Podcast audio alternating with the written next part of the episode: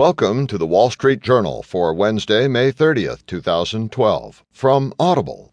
Today you'll hear Surprise Rise of Mubarak Loyalist, and also Investors Bet on Facebook Fall.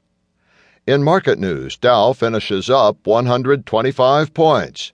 Today's Heard on the Street column Finding Magic in Disney's Kingdom. Plus today's editorial in Ahead of the Tape by Spencer Jakab, for mortgage lenders, less is more. And in Personal Journal, the marketing behind celebrity tweets.